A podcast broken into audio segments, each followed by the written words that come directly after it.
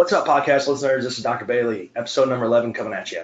This one is going to be controversial, and that's the goal to advance your health. So, things that your doctor should be telling you. And in this episode, I'm going to sit down with Dr. Kenna. Uh, we're going to have a couple glasses of wine. And thanks to Michelle for the Austin Hope. It's definitely delicious. And this episode, I think, is worth a share. If you think something positive or negative about it, share it because that's going to get you thinking uh, either one way or the other. So I really want to thank all our listeners for uh, downloading and sh- continue to share so that we can hit a thousand by the end of the year.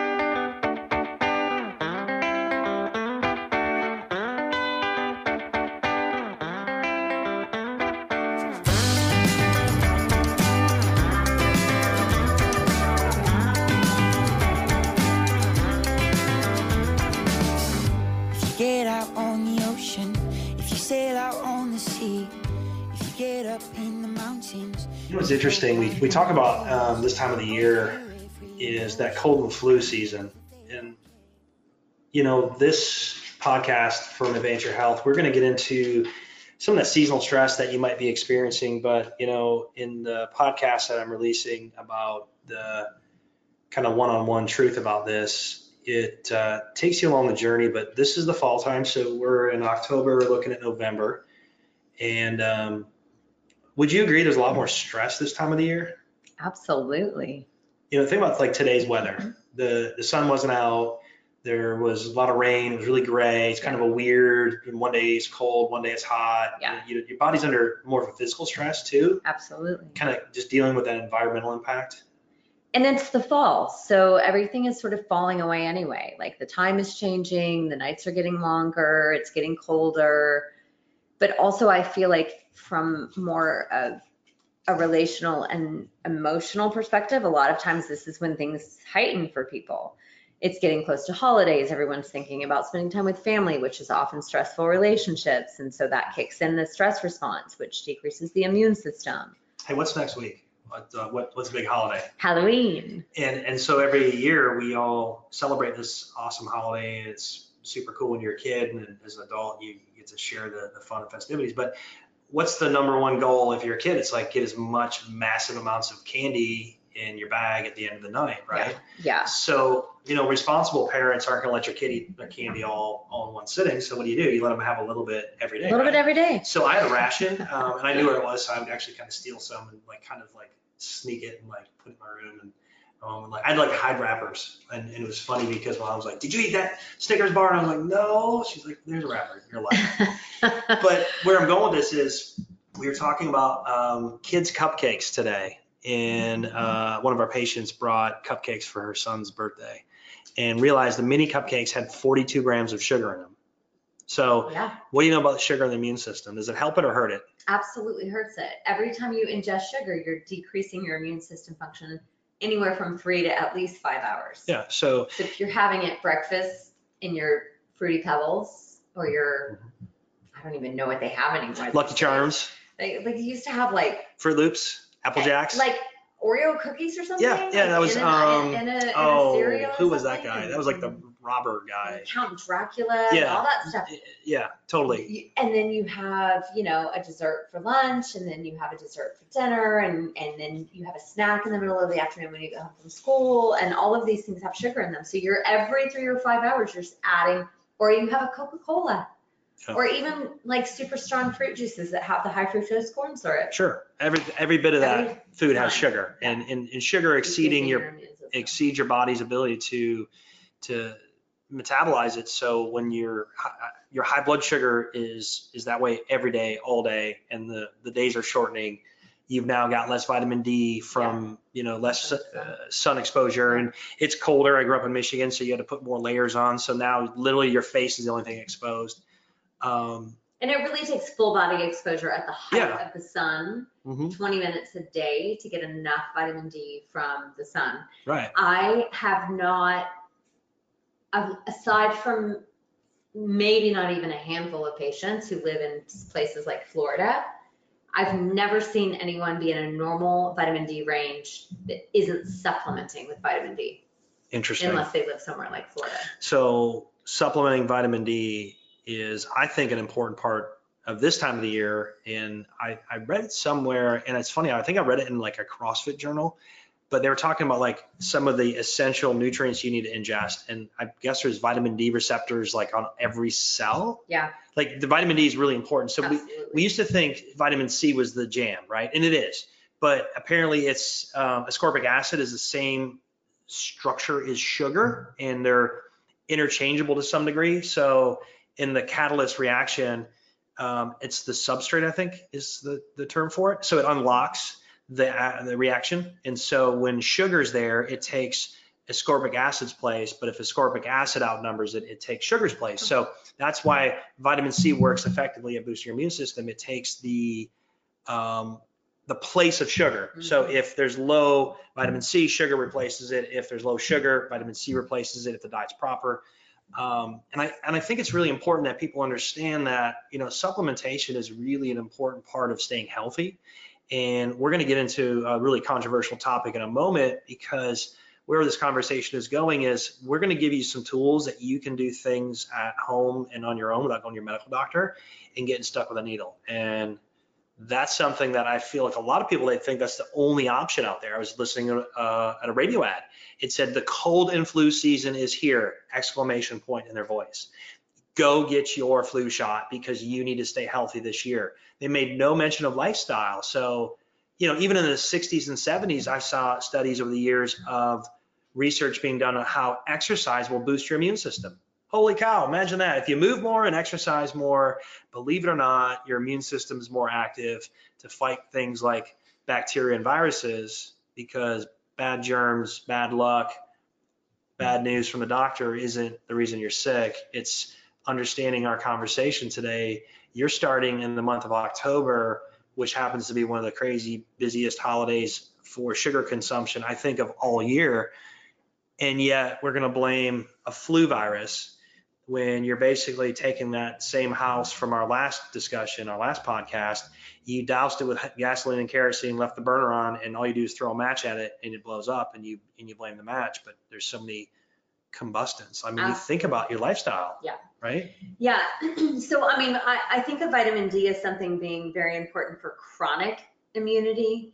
It is sort of the immune modulator, so it's managing, monitoring, making sure everything's functioning the way it's meant to be functioning. And so I think it's very important from a long-term perspective that people have high vitamin D levels. Vitamin C is really good for acute immune stimulation. And the other thing to consider is it's very important for stress response.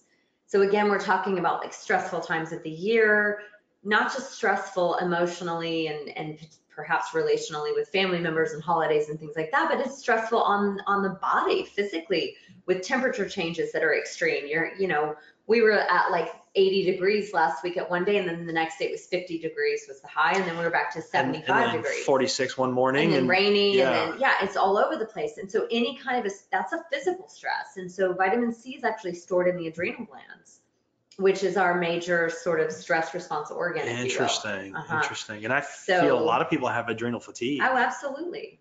you know? So, you know, and one thing just like as an easy thing for people to think about, vitamin C is an easy thing to find. If, if the acidic aspect of it affects your stomach or um, urinary tract or anything like that, you can get buffered vitamin C that minimizes that. But your body really only absorbs about a thousand milligrams of vitamin C at a time. So if you are using it acutely, cold and flu season, stimulating things, take a thousand several times a day.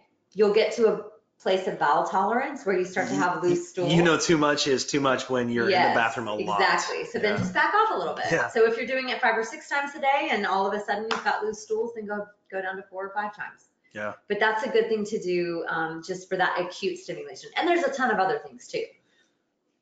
You know, Echinacea, zinc, all sorts of stuff. But I- I think this podcast, Elderberry. we need to go in this direction further because um, I think I figured something out. And I, and I, and I think taking the high road is always the best road. and, you know, and I say that because I, I really want to go in a direction right now with this podcast, but I think it's a knee jerk reflex. And uh, those people who know me know that I'm a knee jerk person. Um, but I'm going to mention it right now. So I was listening to one of our previous podcasts that was released on Tuesday, episode 10, Um, I actually listen to my own podcast so I can better and, and improve for you guys as listeners.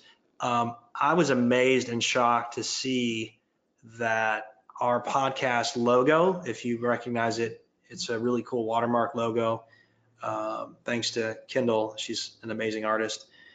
But that that cover art was covered up with a drug ad.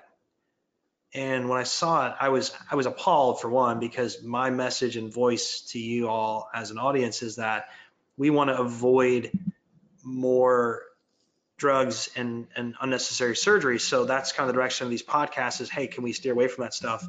Whereas there was somebody profiting off of my my content and my original ideas, and I was I was downright fucking pissed. Not just somebody, but a drug company. And, and of all people that want to cover up my message, it's a drug company. And, you know, this time of the year, we started to look into some statistics about like flu shots and stuff like that. Cause, you know, the conversation we are having earlier, and this is a question for, for our listeners, why are flu shots free? Yeah. You know what I mean? Like, why did we have to pay for them years ago? And all of a sudden it's a free, it's a free medication or whatever you want to do. It's a vaccination. It's not medication, but And, and why are they recommended for every single human being from six months old to death every single year? It Right. didn't used to be the case. Right. This is all a new thing. you know, and we talk about the the big one in 1918. That was like the big Spanish influenza, Yeah. and for those listening, it killed like A hundred, close- about a hundred million. yeah, 100 million people in, in, US in a few years. And, and from my understanding, around the world, it No, wiped. I don't even think it was years, was it? I thought, I think it was like a pretty short, Mm. like six month time Sure. period. In, in Nearly regardless. hundred million people in the, in the States. Yeah. So, and, and I get that there's, you know, going to be some viral um, outbreaks and stuff like that. But, you know, what's really interesting is our conversation about where people who survived that went to. They went to naturopaths and chiropractors, Yeah.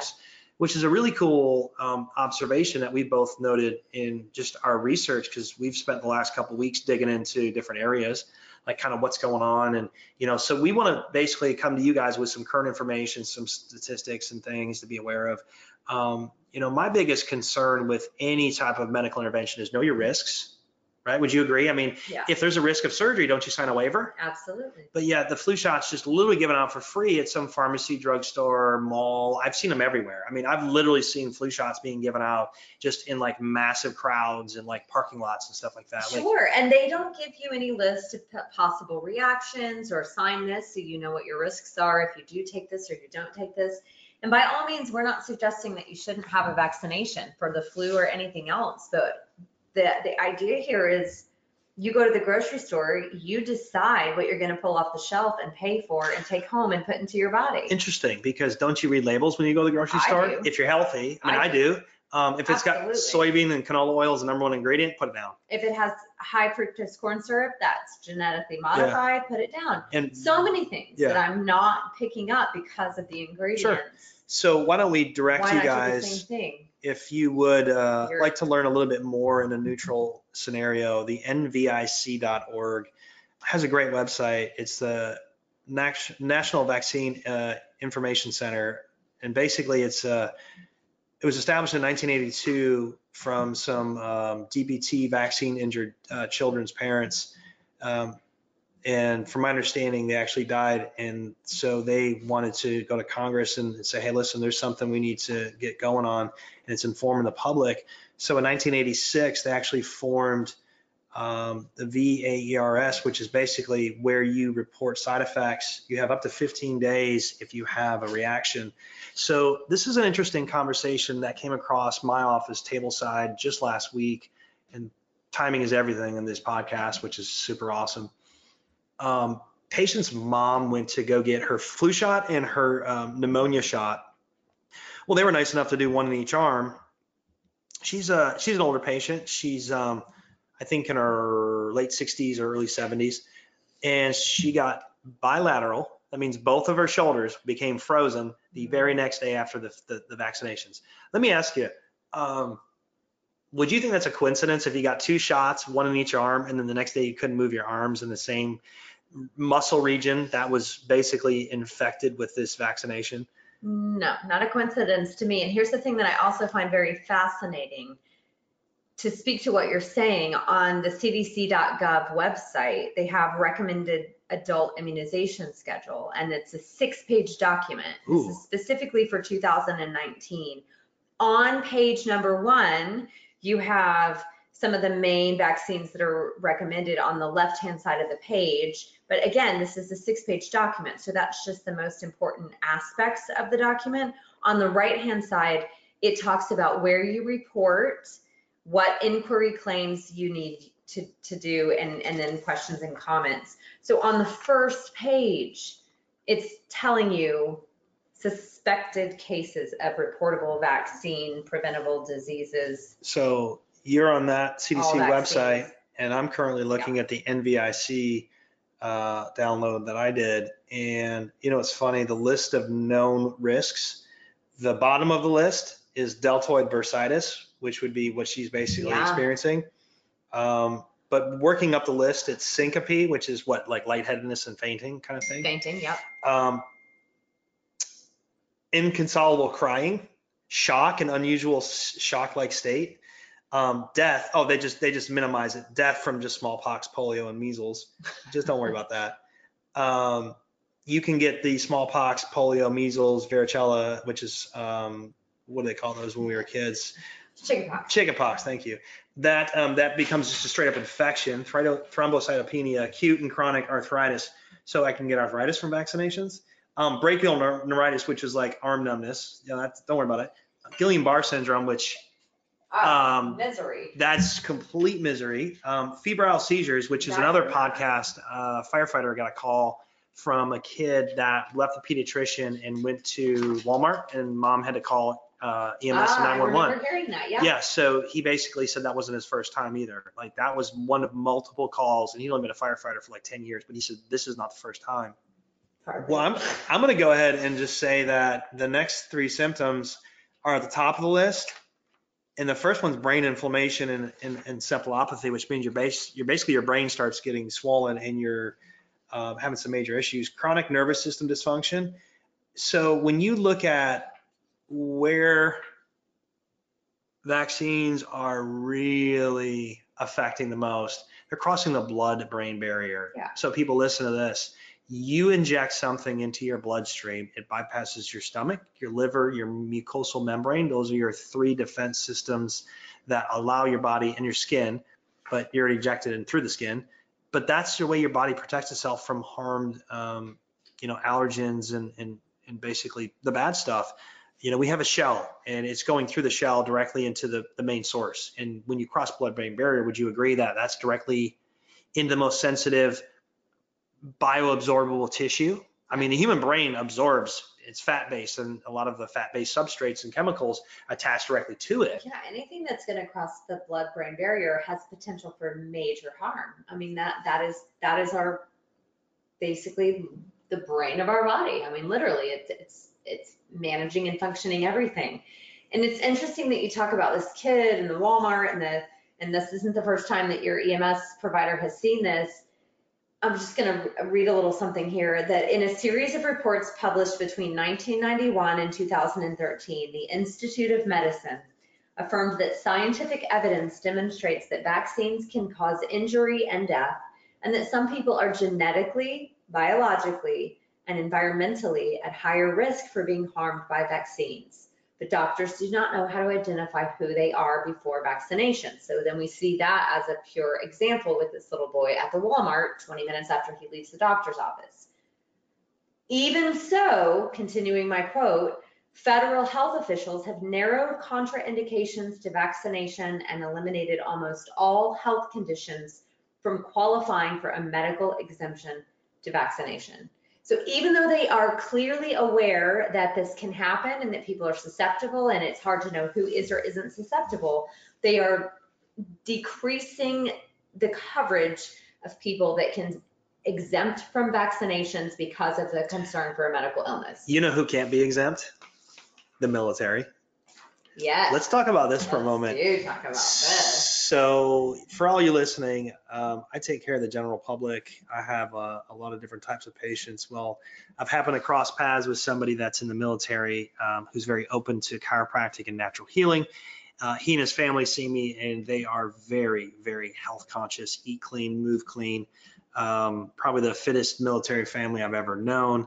Um, and so we started talking about vaccinations one day, and the question actually, I think he posed it. He said, "Doc, you know, I got all these crazy vaccinations back in the military days, and you know, everybody's getting sick and having all these these different issues." And he's like, "What do you think? You think some of that might have caused my my neuropathies and some of the problems I'm having now?" And I said, "Well, quite frankly, there's there's evidence that suggests your nervous system, which I just described a moment mm-hmm. ago with your brain and your central nervous system chronically being dysfunctioned, that you know, there's and there is an option that one of the side effects could in fact be some kind of nerve damage. And so here's an individual who has access to the VA health system, which do you know much about the VA health system? It's not top level notch.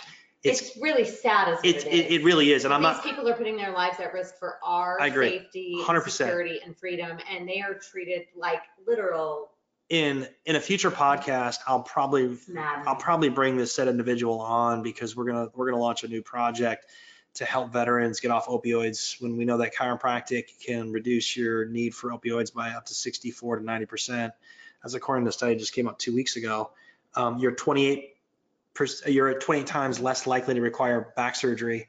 Um, so i'm going to go to the va and we just got kind of we just did all the paperwork in our office. So like we're now going to be able to treat like like people from the base and stuff like that. Nice. So it's really cool.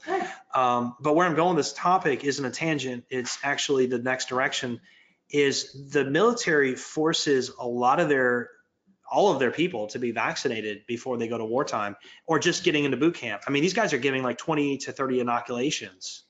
I mean, let's also consider the history of the fact that LSD was first used on military to try to control their brains. Yeah, I mean, you can, this is like factual information that you can look up. The original studies with LSD was can we control them and make them basically like robots to what we want? And it was determined that that was not something that could be done with LSD. And now it's, you know, a schedule one drug, but that's how it was originally being studied.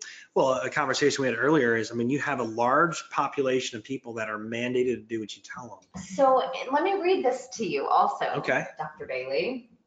Um, so many believe that the epidemic, and we're talking about the 1918 Spanish flu, which we talked about earlier, 100 million people um, died in the States, um, that it was actually considered to possibly be a vaccine reaction.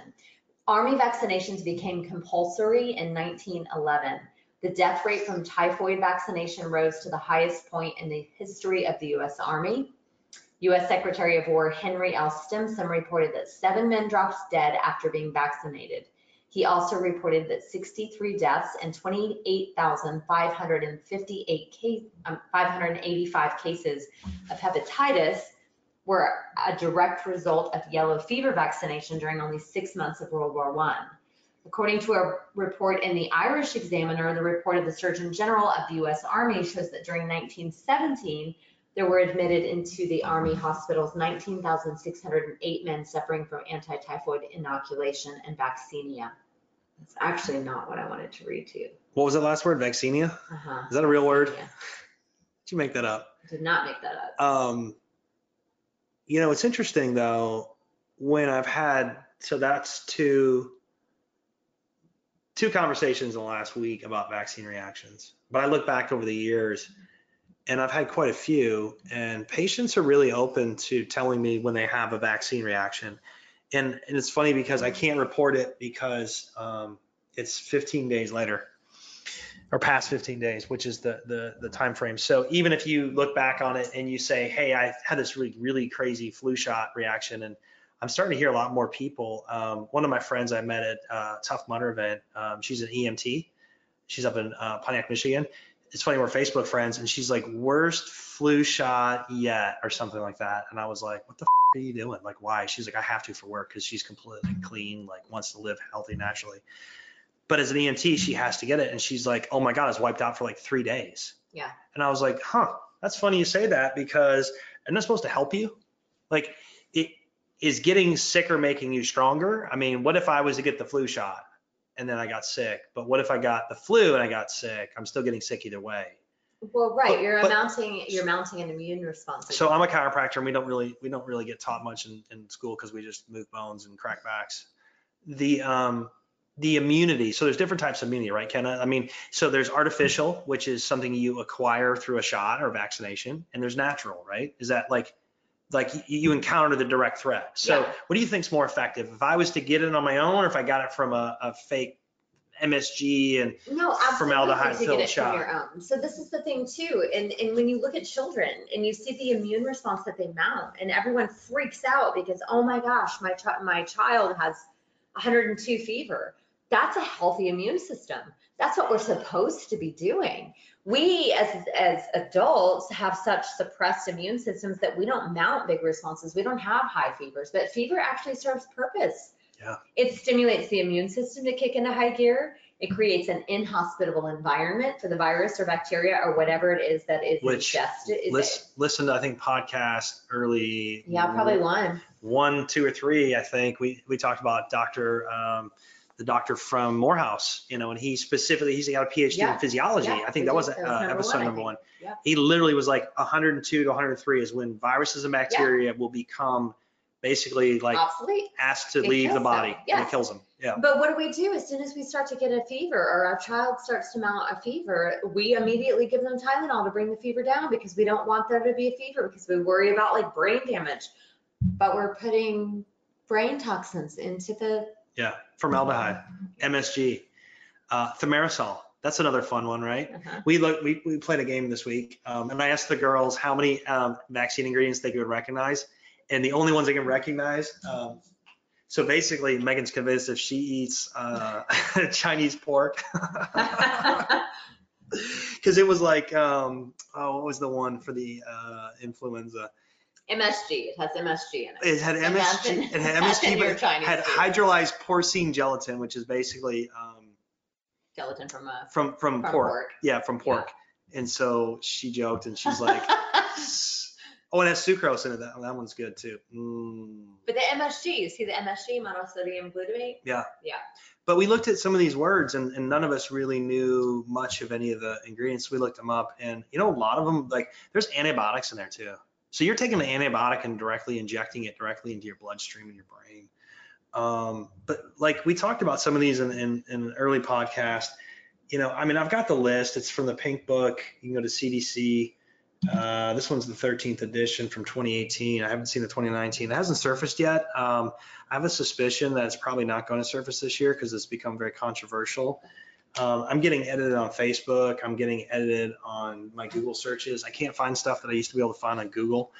Um, understand that, you know, when you're looking for freedom of information, when we were doing our, our homework for this podcast, a lot of it was coming from books and websites, but, you know, I kind of, this is a tangent, but I feel like we need to buy books Yeah. because you can't erase books. Like if I have a book in my house, you can't come. No. If you come to my house, take my book and burn it, then that's that's communism. I'm Yeah. leaving. I'm that's Plan B. I'm, you'll find me in Costa Rica. Um, I don't want to say that out loud because then they'll come find me, but that's where I'll be. Because I'll be quite frank, like when the government starts to mandate things, what do we say the efficacy and the the safety, the effectiveness from last year? Like the last few years, it was like hit or miss with the flu vaccine, right? It was like like 15, 20%, maybe 40% at max or something like that. So here is another, this is actually from the CDC. Recent studies show that flu vaccination reduces the risk of flu illness by between 40 and 60% among the overall population during seasons when most circulating flu viruses are well matched to the flu vaccine. During years when the flu vaccine is not well matched to circulating influenza viruses, it is possible that little or no benefit from flu vaccination may be observed. The thing that's interesting about the flu vaccine specifically is that in the spring, group of people get together and kind of determine what they think the most likely strains will be coming out in the fall, six, eight months from now. It's almost like a crapshoot, really, because how do you how do you really know? So sometimes they choose correctly and sometimes they it- don't. it's not a crapshoot, it's winning the lottery. Yes. And we said this in another podcast. Um, I want that guy picking my lottery numbers every year because I'm going to win the lottery every year according to the CDC. So according to the CDC, between 2004 and 2018, the influenza vaccine was less than 50% effective, preventing circulating strains of influenza for 10 out of 14 flu seasons. So wait, you said 50-50? Really? 50% in 10 out of 14. In three flu seasons, the influenza vaccine was only between 10 and 21% effective. And I recently looked this up. I believe last year was actually close to, as in 2018, was around a 40% uh, efficacy rate, but 2017 was in the 20% range. So, you know, some people might think that's worth it. Maybe it's worth it. Maybe you have a 20% less in potential of getting the vaccine or getting the flu, or maybe a 40% less. But the thing that you really need to be mindful of is what else is happening? What are you putting into your body? As we talked about, you're choosing from the grocery store what you want to put into your body. What is it that you're putting into your actual bloodstream? Like, do the research, look at things, figure it out for yourself, then make your decision. Well, you know, absolutely correct. You, you had a lot of points that I want to talk about. And the first being that, you know, your lifestyle is the biggest determining factor, whether you get the flu or the cold. Yeah. Um, the next thing is, you know, if, if you want to buy into the idea that vaccinations work and there's, you know, a, an effectiveness of less than 50%, you're literally flipping a coin. I'm, I'm sorry. Um, and certain populations are at higher risk. So let's talk about that. So I'm going to keep this individual anonymous because he's going to know who he is. Um, when I mentioned this topic, he got really excited and he said something to me that really kind of stood out.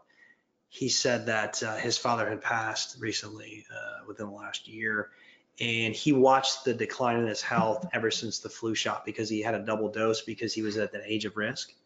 So within the flu shot, I think within four months he was dead. Wow. And and the crazy thing was is he, he actually sat down with his family and thought that there was a risk factor there. And mind you, this was a year, well, like I think a year ago. So there's no way of reporting it to the NVIC and, and VAERS and getting compensation, which by the way, they pay about $400 million a year in hush money. Um, but they still make a couple billion in profit. So don't worry, they're not going anywhere. But that's somebody's dad Yeah. You know and that was somebody's child in, in the walmart. And and i don't know about you guys as listeners but and i don't have kids and and, and i love them. They're, they're fun in the practice and i love seeing them out in the community but i couldn't imagine if i had a child. And then i did what a doctor told me to do which he told me was very safe. And all of a sudden they're having this reaction. I mean i've seen like seizures in real life and they're Absolutely. freaky. Terrifying. it is like you're completely you don't know what to do. Like No, i can't as a doctor i can't do anything you know? Terrifying. Yes. so when we mention side effects and, and the known risks, I think it's really important. It's not anti, it's not pro, it's just in, informed consent. And I really want you guys as listeners to kind of hear our voice. And we're going through, we're sitting literally looking at documents right now and referencing websites and pages for you so you can do your homework, you know. I, I don't care what you think about my voice and my opinion. Again, I'm not your doctor, and if I am, I'm not telling you what to do. I'm telling you to make an informed consent. I'm definitely not telling you what to do with your kids. I want you to make that decision because I want you to feel comfortable with the with the outcome of that. Because if I told you to get a vaccination, your kid had a stroke or a seizure or a brain problem, that's on me. So here's the other thing that's kind of important to think about too when we look at childhood vaccinations Mm-hmm.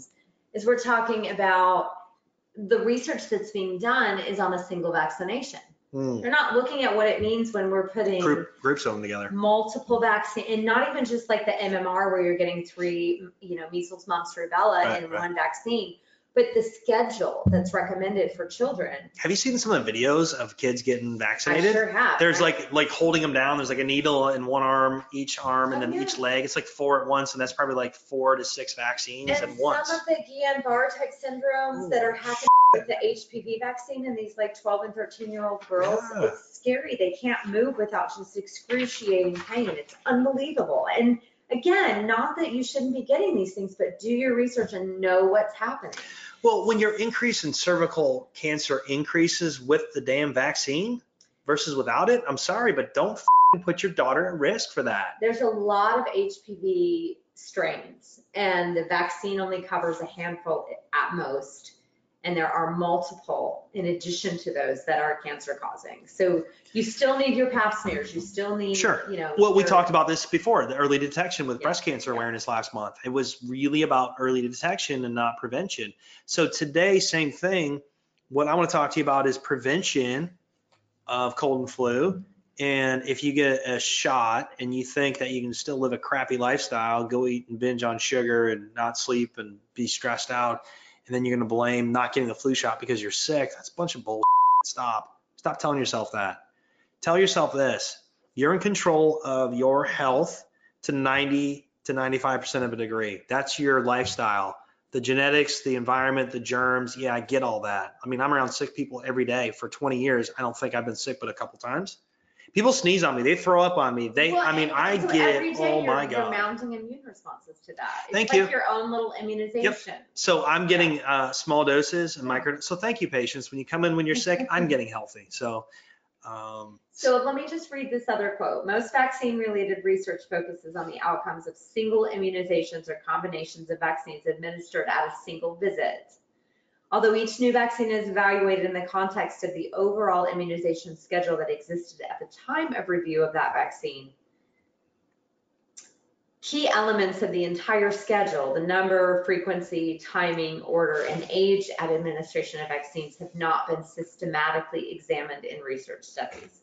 So we might have, this doesn't hurt you, this is proof that this is safe and you're not gonna have a reaction and you're gonna develop immunity because you get one vaccine, not the Three. CDC's childhood vaccine schedule recommends all children receive 69 doses of 16 vaccines with 50 doses of 14 vaccines given between the day of birth at age 18. The majority of children in the US today receive three times as many vaccinations as children received in 1983.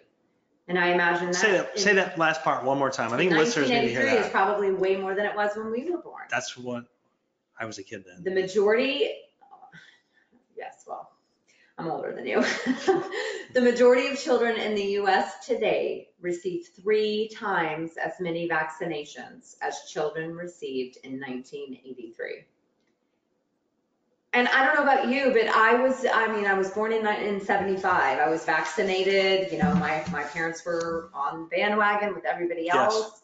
I got the chicken pox and I developed my own immunity to that. I didn't have any major reactions that I'm aware of in regards to vaccines, although I do have an autoimmune condition. Hmm. I can't help but wonder if maybe that was triggered when I was vaccinated as a child.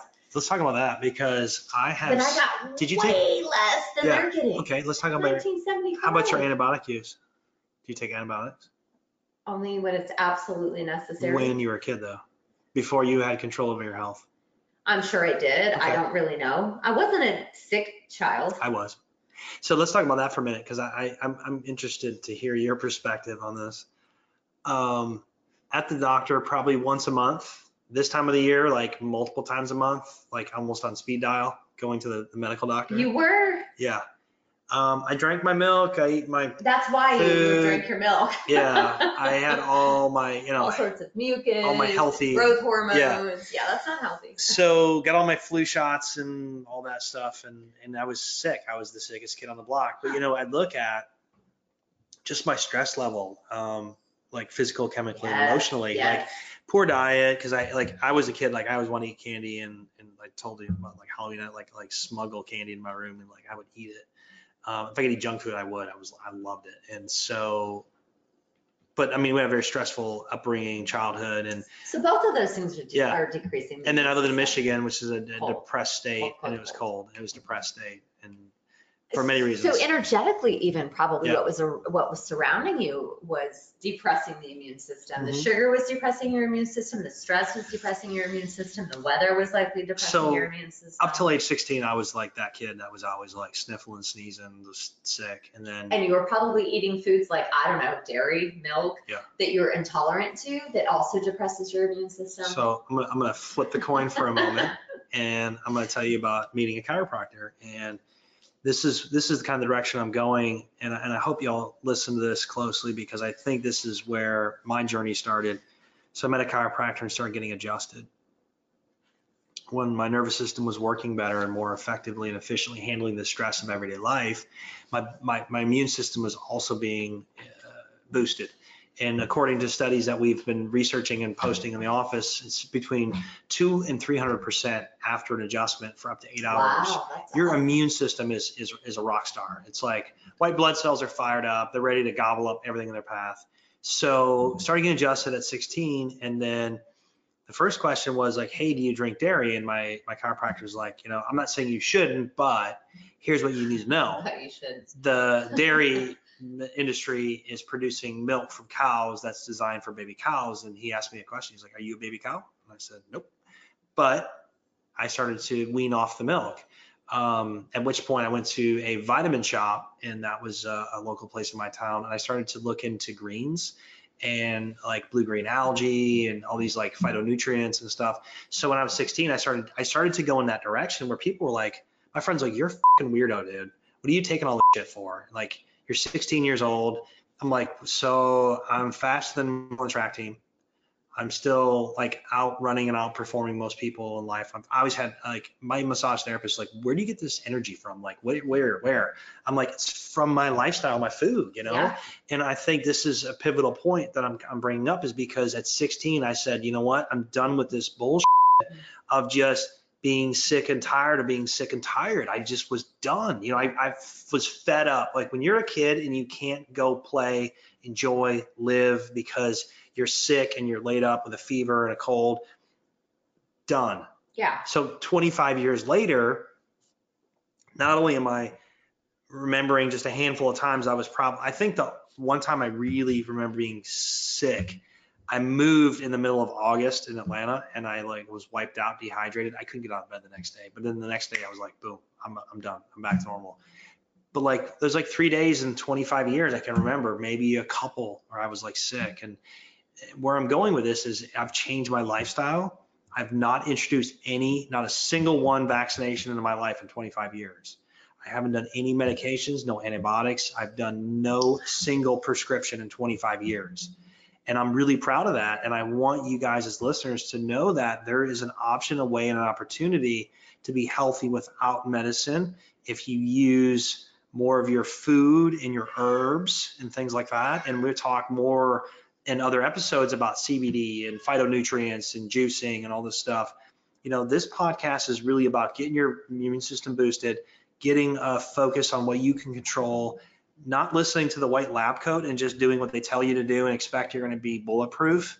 Um, it's not that way. You're not going to just, you know, survive cold and flu season because you got some magic shot in your arm and then your shoulders don't work the next day. Um, I want you all to know these podcasts are going to be informing and and helping you to have the tools necessary so you can make better decisions. And really what I want from today is this. Understand that there's a series of events about to happen and when you start to analyze them and look at them in your own life and when you get sick or if you get sick this year, just look back on what happened in the previous weeks and months um, and see if you can answer those questions of what really was stressful you know, I think there's some really good books out there that you probably could arm yourself with. Um, I'm big on reading. I know Dr. Kenna is as well. That's why we're a lot smarter than most people, is because we actually read things other than Facebook um, and care about our health and our well-being. So we're doing the work for you. Um, I know Dr. Kenna's got some great books that she wants to turn you on to. So what are some of those books that you recommend reading if you want to learn more? Well, this is something that I actually find really fascinating because if you if you look at I, there's a lot of autoimmune diseases out there. And if you have one autoimmune disease, then you have a high propensity for developing another. Yes. And basically what an autoimmune disease is, is that your immune system is mounting a response as it's meant to be doing. But what it's mounting a response to looks very similar to your own human tissue. So for instance, if we're looking at something in the way of food intolerances, gluten looks a heck of a lot like the thyroid. So it's very common when you have an autoimmune hypothyroid, which is called Hashimoto's, that you're also gluten intolerant. And every time you eat gluten, you mount an immune response, constantly looking for gluten. And when they don't see the gluten, they see your thyroid and they attack. There is also a strong correlation for autoimmune conditions with vaccinations because when again you're putting either a live or a dead vaccine into a, uh, a, a virus or, or bacteria or something into the bloodstream because you're asking your body to mount an immune response so that you have antibodies so that when you do are, or when you are exposed to the actual illness you already have those antibodies ready to mount a response. So the, the thought is they can take care of it before you actually get sick doesn't often happen. I have many friends, I work at a hospital, everyone's required to get vaccinations and people are still getting the flu. And they tend to have a worse response oftentimes than their family members who didn't get the flu vaccine, who are also getting the flu. Very interesting. I personally have an autoimmune condition. And so my concern and fear is if I mount my immune system artificially with a vaccination, am I going to exacerbate one, my current autoimmune condition? Or am I going to perhaps initiate the sort of creation of a secondary one? And so there is a book called Vaccines, Autoimmunity, and the Changing Nature of Childhood Illness by Dr. Cowan. There, I mean, there's a lot of books out there. Everybody's probably who have children are familiar with Robert Sears. He does a lot of um, Oh, yeah, yeah. a, He's, a lot he's of big really good information. And Mhm. he has a, the vaccine book, Making the Right Decision for Your Child. I think that there are some vaccinations for children that absolutely make sense. The risk versus benefit far outweighed on the benefit category. name one. The Hib B, Okay. But Hmm. I think there's a lot that don't. So I think that the thing is Why, why Hep B? not Hep, Oh, Hib. HIV. Mhm. Hold on, let me look it up on my list from the CDC Pink Book. And- Hib. So you keep talking, I'm gonna look this up. But I, I mean, I think that the, the real understanding and idea is you need to know what's in the vaccinations that you're giving yourself or your children. You need to know what your risks are, are before the vaccine and what the potential is for worsening that. Let's go back to your concern, which is Hib B.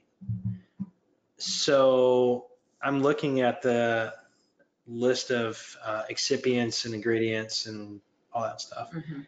Of those, I'm seeing, I think I mentioned this on the last podcast, like 50 some, 60 some vaccinations I counted. Um, Those three are containing the least amount of ingredients. The. Hib B is, have the least amount of ingredients. They're and they have a very high, high potential for death, that particular disease. that disease, okay, okay. So that's part of why the risk versus the, um, Well, there's still formaldehyde in there and there's still, um, and just so everyone's aware, formaldehyde, basically formaldehyde's the brain. I mean, it's. Yeah. So- Aspartame. so you and I, uh, we went through our, our experience in, in medical school, chiropractic school, whatever you want to call it. Did you have anatomy? Of course. Did you have the central nervous system anatomy, like, like a specific class for central nervous system?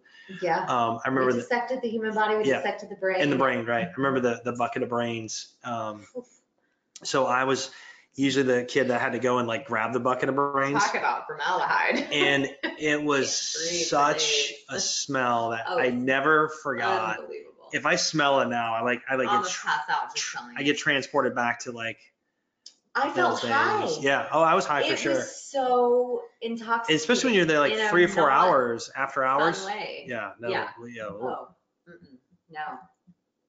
Yeah. That's interesting. Does that mean that we're gonna have problems? Um, I didn't spend enough hours in that lab to have problems. I did uh, because I was a slow learner, but what I'm doing now is to reverse and, and try and clean some of that up.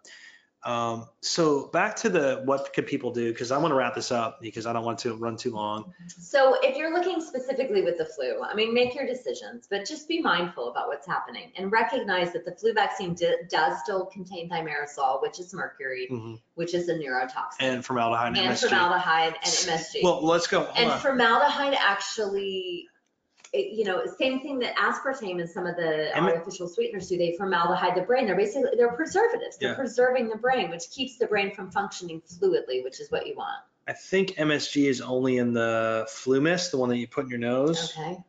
which is funny. Um, but It's they a all live virus, I think. all- all the rest of them- all the rest of them- Are killed virus. they all have thimerosal as an ingredient. Yes, pretty much all of the flu vaccines do. Influenza, flu, sub, Flucelvax. Yeah, that one. Um, and Flublok. Those are the two. Yeah. Fluarix. That one doesn't have it. I mean, here's the thing, I'll tell you, I work at a hospital and they ask and, and pretty much you have to have a medical reason not to get the flu vaccine. Yeah. And I have a medical And you do. reason, Absolutely. But I'm required to then wear a mask for five months out of the twelve months of the year.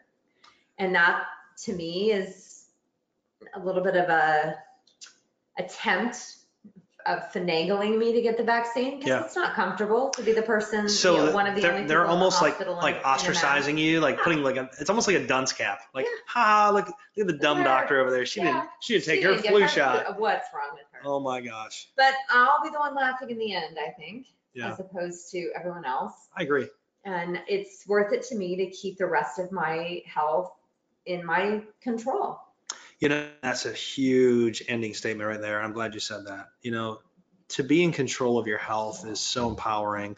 Um, and I think you'd agree, Dr. Canada, that when we have the ability to make decisions, what to eat, how to move, you know, how to think, how to to live your purpose and and just be connected to why you're here. Those are things I think that are really, really critical in your overall health and well-being Yes. because health is not just the absence of symptoms it's i think it's honestly enjoying your life like if you're not enjoying life and you're not doing what you want and where you're wanting to be in life you're you're off the line and that's pulling you into a state of disease and disease and, and problems where if you just simply kind of take a moment and reflect you got two and a half months not two months this year um, then we'll go into january but i mean if you're going to make any type of decision for uh, a life change in January, hey, start now. you're going to thank yourself by January. You've started working out, eating better, eating cleaner. Um, more podcasts this year. Goals to hit a thousand. So share the out of this, please. Um, I think there's about a hundred thousand people in this country that need to hear this. So send it to them. Um, what I want to do in the next few months is get you guys ready for 2020 because I got a huge vision. When I drop podcast X into this loop, you're going to be blown away. Um, other than that, have an awesome night. I want you to really enjoy um, life, have fun, really think about what you can do to clean up your lifestyle so that this cold and flu season, you're not laid up on the couch missing all those fun opportunities in life with your friends and family and loved ones.